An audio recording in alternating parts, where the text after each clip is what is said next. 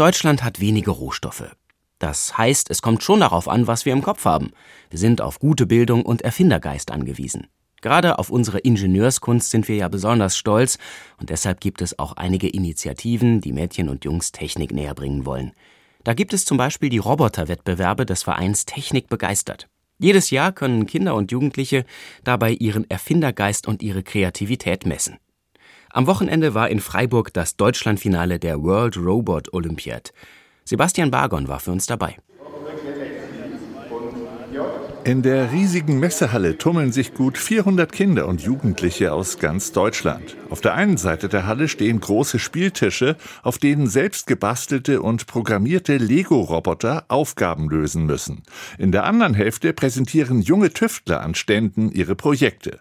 hundertzweiundzwanzig Teams haben sich in Regionalwettbewerben für das Deutschlandfinale qualifiziert und treten nun in verschiedensten Wettbewerbskategorien an, erläutert Veranstalter Markus Fleige vom Verein Technik begeistert. Wir haben Doppeltennis, spielen die Roboter, Roboter fahren über den Parcours, es werden Roboter in Projekten vorgestellt und ja, die besten Teams können sich für die Weltmeisterschaft in Panama qualifizieren. In der Kategorie Robo-Sports kommt es zum direkten Aufeinandertreffen von Lego-Robotern. Auf einem zwei Meter fünfzig mal ein Meter fünfzig großen Tisch liegt eine weiße Matte mit schwarzen Linien, die ein Raster bilden. Die Mitte ist getrennt durch zwei Rampen. Gespielt wird mit fahrbaren Robotern, die mit kalibrierten Kameras die Bälle im Spielfeld erkennen.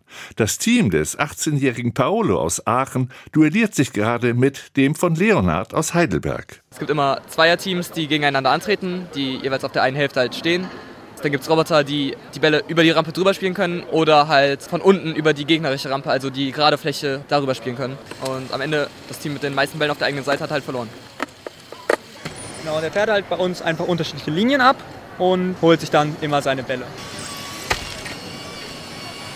Veranstalter Markus Fleige freut sich über den großen Eifer der Jugendlichen. Ja, wir möchten natürlich den Nachwuchs begeistern. Also wir merken gerade in diesen Zeiten, wir können nur mit Technikspezialisten, den neuen Ingenieurinnen und Ingenieuren arbeiten. Und dieses Event ist prädestiniert dafür. Denn Robotik bringt so viele Dinge zusammen, vom Programmieren, Mechanik, Elektronik.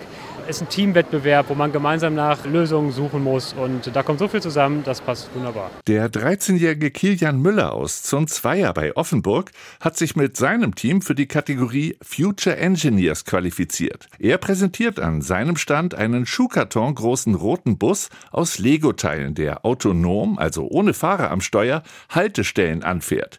Kilian hat in den Prototyp jede Menge Technik eingebaut. Also wir haben einen T X T-Controller, da haben wir unsere Programme drauf. Dann haben wir noch Motoren zum Fahren, dann Luftkompressor, um die Türen, Kofferraum zu öffnen, einen Farbsensor, der die Farben für Haltestelle erkennt, Abstandssensor, damit er nichts überfährt oder zu dagegen fährt. Wenige Meter entfernt stehen die dreizehnjährigen Ideenfinder Konstantin, Thor und Robert. Sie sind aus dem thüringischen Eisenach nach Freiburg gekommen, um ihr Projekt zur Weltrettung vorzustellen, erzählt Konstantin. Der Roboter wird an einer bestimmten Stelle im Meer oder in Seen oder größeren Flüssen ausgesetzt mit einem Beiboot und sammelt dort autonom Mikroplastik ein. Unser Modell hat einen Farbsensor an der Vorderseite, einen Ultraschallsensor da drüber, einen Greifer und ganz viele Lego-Spike-Bauteile. Sein Freund Thor erklärt mir ganz genau, wie das Wunderwerk der Technik funktioniert. Also der untere Farbsensor erkennt den Müll, greift dann mit dem Greifer an den Müll und bringt den in die Recycelstation. Der Ultraschallsensor erkennt Hindernisse und weicht ab einer Entfernung von fünfzehn Zentimetern aus. Der Farbsensor an der Oberseite erkennt eine Markierung, die wir in der Fabrik angebracht haben und hält dort an. Die zwei Motoren sind zur Fortbewegung da und es sind zwei, damit der Roboter sich um dreihundertsechzig Grad auf der eigenen Achse drehen kann. Das Spike-Modul ist quasi wie das Gehirn des Roboters. Das wird programmiert, sodass der weiß, was der machen muss. Und die anderen Teile sind einfach dafür da, dass es cool aussieht und dass es hält. Das Team aus Thüringen will nicht nur die Umwelt reinigen, sondern wenn es geht, auch gerne stinkreich werden. Ja, äh, so im besten Fall. Die jüngsten Tüftler stammen aus Südbaden.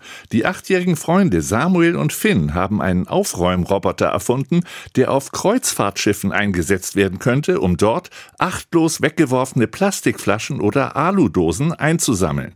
Auf ihre Projektidee sind sie auf Umwegen gekommen, erzählt Finn. Also wir wollten zuerst nicht mehr unser Zimmer aufräumen. Das haben wir dann auch geschafft, einen Roboter zu bauen. Aber weil das Thema Vernetzung über Meere war, mussten wir uns ja was anderes ausdenken für unser Protokoll. Also haben wir das Ganze einfach auf ein Schiff umgesetzt. Finns Mutter Ina Bayer ist stolz auf ihren Sohn und dessen Freund. Aber sie gibt zu: Ich verstehe es nicht. Ich finde es toll, was sie bauen, ist aber für mich schon lange nicht mehr nachvollziehbar, wie sie es bauen und was sie da machen. Aber super. Es war auch ganz spontan. Die haben sich selbstständig angemeldet, ohne dass wir das wussten. Und haben dann in Kursen zusammengebaut von der Hector Akademie. Und dann war es plötzlich der erste Platz. Und jetzt stehen wir hier in Freiburg. Ne? Insgesamt sechzehn von hundertzweiundzwanzig angetretenen Teams wurden ausgezeichnet und dürfen zur Weltmeisterschaft nach Panama. Um die Reise zu finanzieren, müssen sie Sponsoren finden. Apropos, das Deutschlandfinale hatte die Waldkircher Gisela und Erwin Sick Stiftung großzügig gefördert. Renate Sick Glaser, Tochter des Firmengründers, hätte den achtjährigen Tüftlern Samuel und Finn die Reise nach Panama gegönnt. Auch wenn es nicht zum Sieg gereicht hat, die Leistung der beiden hat sie stark beeindruckt. Gerade diese mobile Plattform für Müll sammeln, zusammen das Mix im Team, die ergänzen sich super toll.